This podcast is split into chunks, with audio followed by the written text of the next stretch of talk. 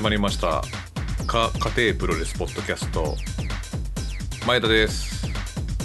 前田だけの今日は。クソ会になります。えー、早速なんですが。バッドボーイ非道さんが亡くなってしまいましたと。今日ツイッターで知りました。非道さんといえば工藤目さんの旦那さんというイメージなんですけど僕の中では FMW の時にえっと多分最初もうどうだったっけな？ウィーリー高山だったような気がするんだよね。俺が初めて FMW 見た時はもうウィリー高山でちょっと負けまくってるようなイメージだったんですけどそっからなんかそう WEW とかで結構頭角を現してきて大日本で赤マムシっていうユニットがあってそこで試合してたりとかしてなんか僕の中では、えー、と結構あそっから大成していった人なんだなと思ったんですけどその後になんかあの FMW の初期の申請の VTR とか見ると結構俺が俺がってやってるんですよ高その非道さんが。であこんな感じだったんだ最初みたいな。だなんかたウィリー高山の時しかその出始めの時だったから見始めたのが。あその前も結構あ結構アクティブにやられててああいう感じのキャラ付けをされてちゃんと全うしてキャラクターをやる人なんだなみたいな。そのイメージが結構強いですね。はい。まああのなんかちょっと死因というかそういうのも分かんないですけどえー、まあなんかちょっと肝臓が悪いっていう話を前からされてて結構お酒飲みっていうエピソードも聞きますからそれなのかどうなのかちょっと分かんないですけどもう51歳っていうちょっと若い52歳か？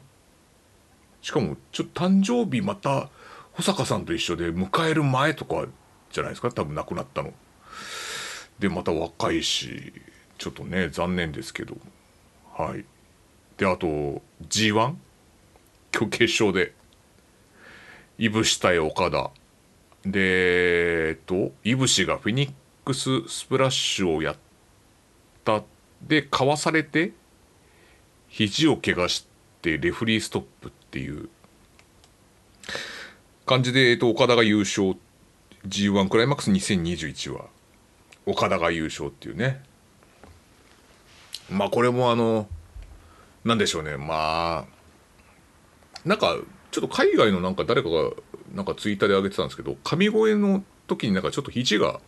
なんかおかしくこうなんか手をついてしまったみたいなのがあってそっからじゃねえかみたいなどうなのかちょっと分かんないですけど。なんかまあでも G1 って過酷なね連戦っていうイメージだからいつこんな風になってもおかしくないぐらいだからまあそれが運悪くっていうか今回出てしまったのかなっていう感じですね。でなんかあの一番、まあ、体のこともあれなんですけどいぶしのちょっとメンタルがちょっと心配ですね僕はね。うん、でなんか僕的にはこれがあってまあプロレス人生長いっていうちょっとツイートをしたんですけどあのこっから多分フェニックススプラッシュは多分しばらく多分使わないと思うんですよね。であのここ一番になった時にフェニックススプラッシュ使うと多分すげえ盛り上がる感じになるんですよね。なんかあの田中将人がダイヤモンドダストを出すとやっぱたまにたまにあの怪我を恐れず出してくれてるっていう気持ちもあるしなんかそれですげえ盛り上がる時があるんですよね。だここ一番に出す技になったのかなっていうそうすると昔から見てたファンとかってあまた分かんないですよちょっとツイッターでもうなんか新日もうやっぱりつまんなかったとかっていう声があったかもあるかもしれないですけどここ我慢してもうちょっと長く見続けるといいボーナスがあるしいぶしもなんかそのここでやめちゃダメだろうっていうのもありますからまあ本人がやめるというのは何も言ってないと思うんですけどやっぱ長く続けるとそのフェニックスこのね怪我もいい方向に多分絶対迎えるんですよプロレスだから。だからあのファンもやめないで長い目で見続けてほしいなっていうのがこれにこれを機にやめないでっていう。で俺今ツイッターでそのもう新日本プロレス見ねえみたいなツイート一切確認してないですよ。たまにあるじゃないですかなんかこうなんか新日はもうつまんないっていう声があったらあったからとかなんかひどいもう見るのやめますみたいな声があるからとか言って言ってて、うん、何があったんだろうってツイッターで検索するんだけど一切出て出てこなくて逆にこの人怖えってなる時。そんなそんなツイートねえじゃんみたいな。逆に怖くない？それ。なんかさまざまな批判が出てますがとか言って言って検索した時に出てこねえっていう。たまにあるんですよ。まあ新日の話だけじゃないですよ。それ新日の話かどうかもわからないですけどたまにそういうのあるんですよ。なんか怖えっていう。お前だけじゃ思ってんのっていうのもあるから。それが俺一番怖いんですけど。まあでもわかんない。ですよ。それ出てるかもしんないしわかんないですけど。うん。でまたねあの 2, 2年前はああいう怪我でとかって言ってねまた優勝するとやっぱそれもね喜ぶになりますから。まあ長い目で見た方がいいし、まあ、これからねいぶしがどう動いていくのかっていうのもね気になりますけど俺が一番今気になってるの王冠ですよ。いやちょっと 僕はあの NJPW ワールドはちょっとみあの、加入をしてないんですよね。古事記会員ですから。もう 古事記会員でも会員でもないんだけど。そうそうだから見てなあのワールドプロレスリング会員ですから僕は。はい。なんでちょっとそのワールドプロレスリングで見た時にあなんか最近騒がれてるしだからちょっとネットとかでもなんかいい選手だなって思い始めたのでワトがほんと心配ですよね 大概でもあの俺がいいっていう選手って結構なんかその落ちてく選手が多かったりとかちょっと色物の人が多いんであんまり大成しないんですよ。だからワトがこれから大成する可能性もあります。で王冠が逆にこうなんか落ちてく可能性もあるんですけどうん。で、お前、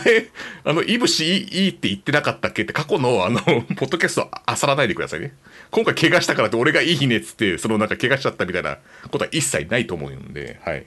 いぶしはもともとまあ、もう DDT の頃から好きでしたけど、はい。まあ、安定して好きな選手ですけど、はい。だから別に安定して怪我もしてないからね。別に俺のせいじゃないですよ。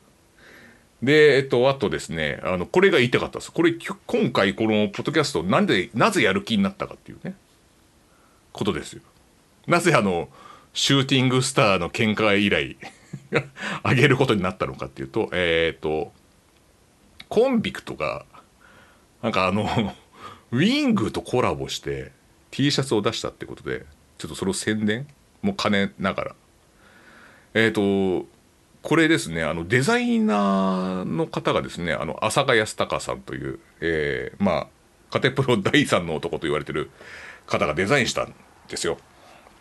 なのでこれはちょっと宣伝しなきゃだと。コンビクトだけだったらもうあの沙織の T シャツとかだったら 宣伝はしないんですけどいやあの沙織もしてあげた方がいいですけどね。はい。そのデザイナーの方の知ってるんでそうなんですけど。えっ、ー、と今回ビクター・キニョネスさん。まああのー、僕はちょっと世代じゃないんですねウィングの。でも話に聞くとすごい人らしいですね。あの怪奇派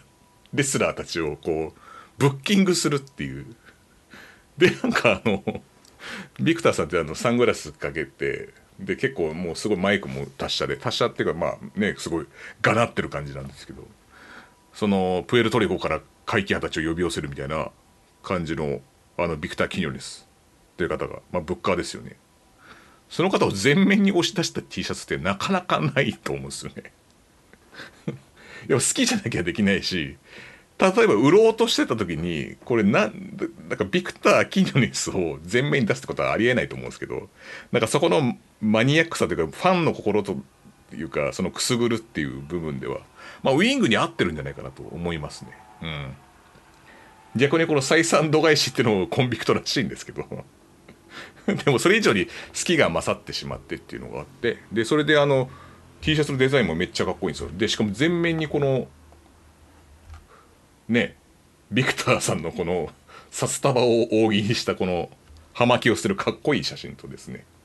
後ろのバックプリントには怪奇派がこう従えてる怪奇派の T シャツとねロゴがまたウィングやっぱロゴかっこいいっすよねこれ。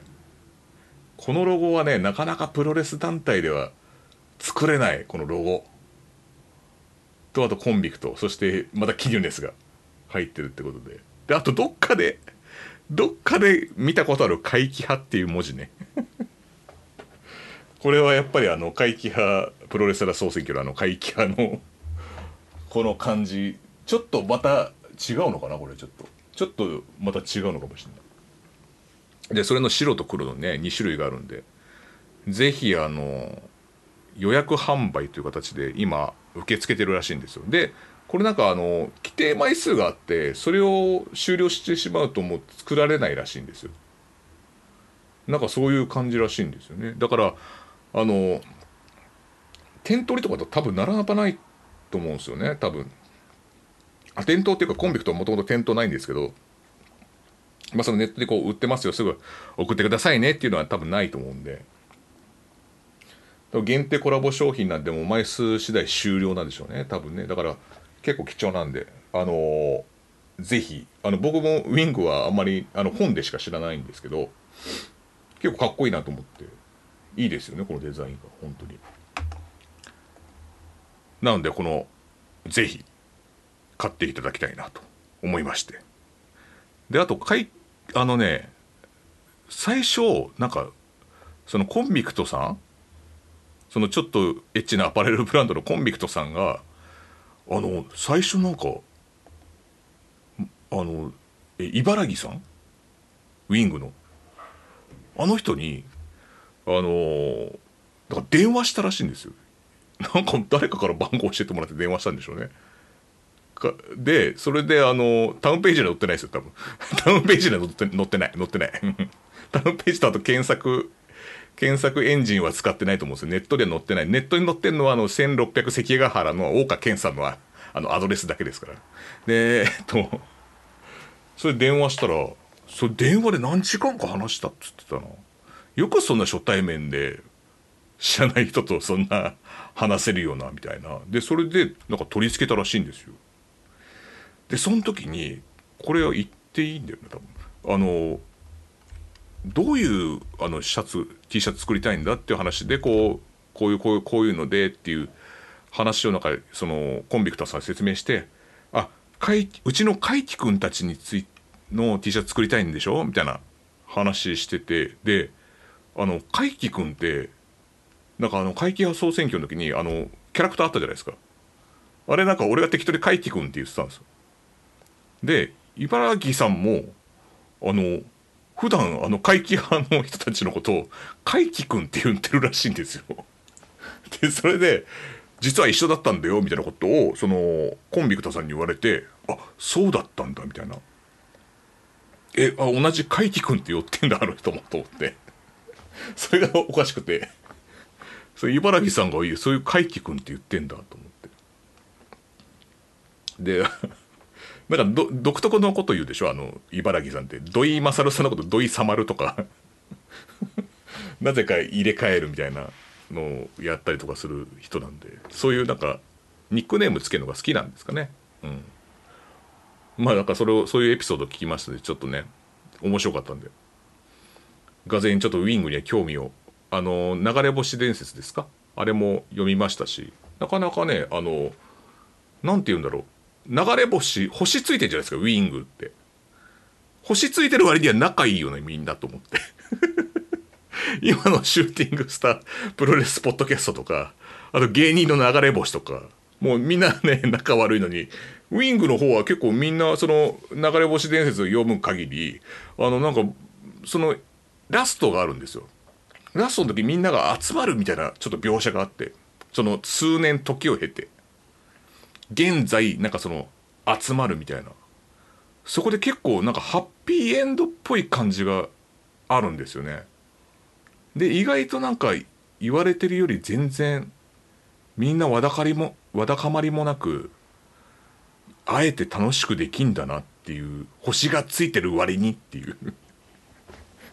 のであのー、ちょっとね意外だったんですけどなんかそういうのもちょっとすごい後々興味が出てきたタイプの方も多分いらっしゃると思うんでね。なんでちょっと今ちょっといろんなウィングの多分商品が今えっ、ー、とどこだっけ？あのアパレルブランドのコアチョコさんとかも出してるでしょ。今だからちょっとウィングが旬旬ではあると思うんですよね。だからその分でちょっとあの出して買ってみてはいかがでしょう。しかもなんかこの他にはないビクター・キニョネスっていうね。であの一回なんかコンビクトさんビクター・キニョネスさんといい仲になったんじゃないかっていう話をしてるんですけど。そんな話じゃなくあの電話であでもなんか気に入られたっていう話を 前なんか噂で聞いたことあるんですよ。だからビクター・キニョネスに可愛がられてたっていう。話を聞いたことあるんですけどそれは誠なのかどうなのかっていうね。多分ビクターにあのビクター生きてたら多分ビクターに直接行ったと思うんですよ多分ね。でもあのいいらっしゃらないんでもうあの茨城さんの方に直接あの電話してっていう感じで交渉したみたいです。はい。そんなあのコンビクトさんの T シャツが売られてます。でさっきちょっと流れ星の話も出たんですけどウィング本と俗に言われてるやつもうまあいっぱい投票来てますけどえっ、ー、と秋の夜長のプロレス本がえーと、今週の日曜日に、えーと、収録予定です。であれ俺らが投票したやつどうなったんだっていう多分皆さん最近更新もねえしっていう。あれまさかプロレス界特有のなかったこと話なんじゃねえのみたいな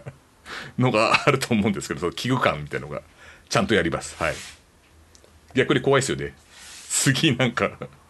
何もなかったかのように延々と秋も冬も過ぎてみたいな。誰も言い出せないっていう。なんかあいつ目だけ言ってるぞみたいな。目だけ言ってポッドキャストが語ってんぞみたいな。プロレス語ってんぞみたいなのはちょっと怖いですから、あの、ちゃんとやりますんで。えー、で、皆さん本当にね、あの、結構あの、たくさんの、えーと、投票ありがとうございました。えっ、ー、と、それで、えっ、ー、と、まあ、あの、放送中に読まさせていただくっていうのもありますけど、あの、まあ、ちょっとネタバレになっちゃうんですけど、多かったので、あの、FMW の倒産 FMW っていう新井社長が書いたもう遺言みたいなちょっと本があるんですよね。遺言暴露本みたいな。あの倒産 FMW 結構多くてですねあのであの大西さんにあのこれこれだけ読んどけと。当日話ついていけるためにもこれだけ読んどけって言って読ませたんですよ。そしたらなんかだんだんなんか最初大仁田憎しになるじゃないですかあの本って。大体。でその後大西さんがまたさらにイライラし始めたのが新井さんがなんかこう 新井さんを見てるとイライラするっつって。なんかいろいろ断れなくてまあいい人じゃないですか。新井さん気が弱くていい人っぽい感じがするじゃないですか。それでなんか言いなりになってる新井さんにだんだん腹が立ってきたっつって。でそれでなんかもう興奮しながら布団に入るっていう本を読んでっていうあの大西さんの多分ねあの感想文も聞ける聞けると思うんでぜひあの聞いていただきたいなとこの回は。であの最近なんか浅香康隆さんがツイッターやめたのかなんか分かんないですけどなんか最近行方不明になって多分 DJ 清治さんと同じぐらいの 時期に多分あとシューティングスターポッドキャストが多分多分喧嘩ししてジャブジャブブローを入れたあたりで多分ちょっといなくなったと思うんですよ。お互いのポッドキャストでジャブジャブブローを入れたぐらいでちょっといなくなっちゃったんでちょっと浅川さんはね秋の夜中のプロレス本ちゃんと来れるのかということとあとえー、っとそうですね。そのプロレス本はやりますんで。まあえー、っと最近寒くなってきたんで、まあ、11月ぐらいにはねあ皆さんのお耳の方に届くかなと思いますのでこうご期待ください。ということでちょっと短めですけどもね。えっ、とウィングの えっとウィングとコンビクトのコラボレコラボレーション T シャツ、えっと予約販売制らしいんで、えー、えー、とサイトからコンビクトのサイトから予約していただけますか？で、えーと、お値段が4400円で税込みです。でプラス手数料の方ですが、えー、とこれはですねあのカテプロを聞いたと言っていただければですね、えー、とそのままですね、えー、と送料はかかりますので、はい、ご注意ください、はい、でもあの備考欄かなんかあんのか知んないですけど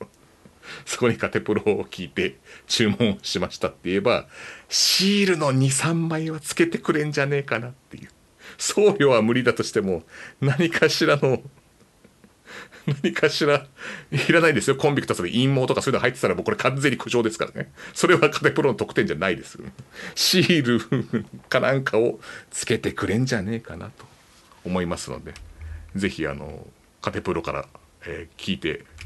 注目しましたと。言っていただければなと思います。えー、ね、あの浅川康隆さんもねあのデザインしてますんで、えー、喜ぶと思いますし本人もはい。ぜひぜひあの T シャツの方よろしくお願いします。最近だから本当こいお前らやばい T シャツポッドキャスターだな。やばい T シャツ屋さんポッドキャスターになってるね、本当にね。えー、ちょっと T シャツ売りた、売る専用のポッドキャストじゃないんですけど、はい。まあ今回ちょっとそういう話で、ちょっと立て続けにちょっとコンビクト案件が入ってしまったので、はい。えー、ぜひぜひお買い上げくださいということで、えっ、ー、と、通販番組みたいになってしまいましたが、えー、ポッドキャスト終わりとさせていただきます。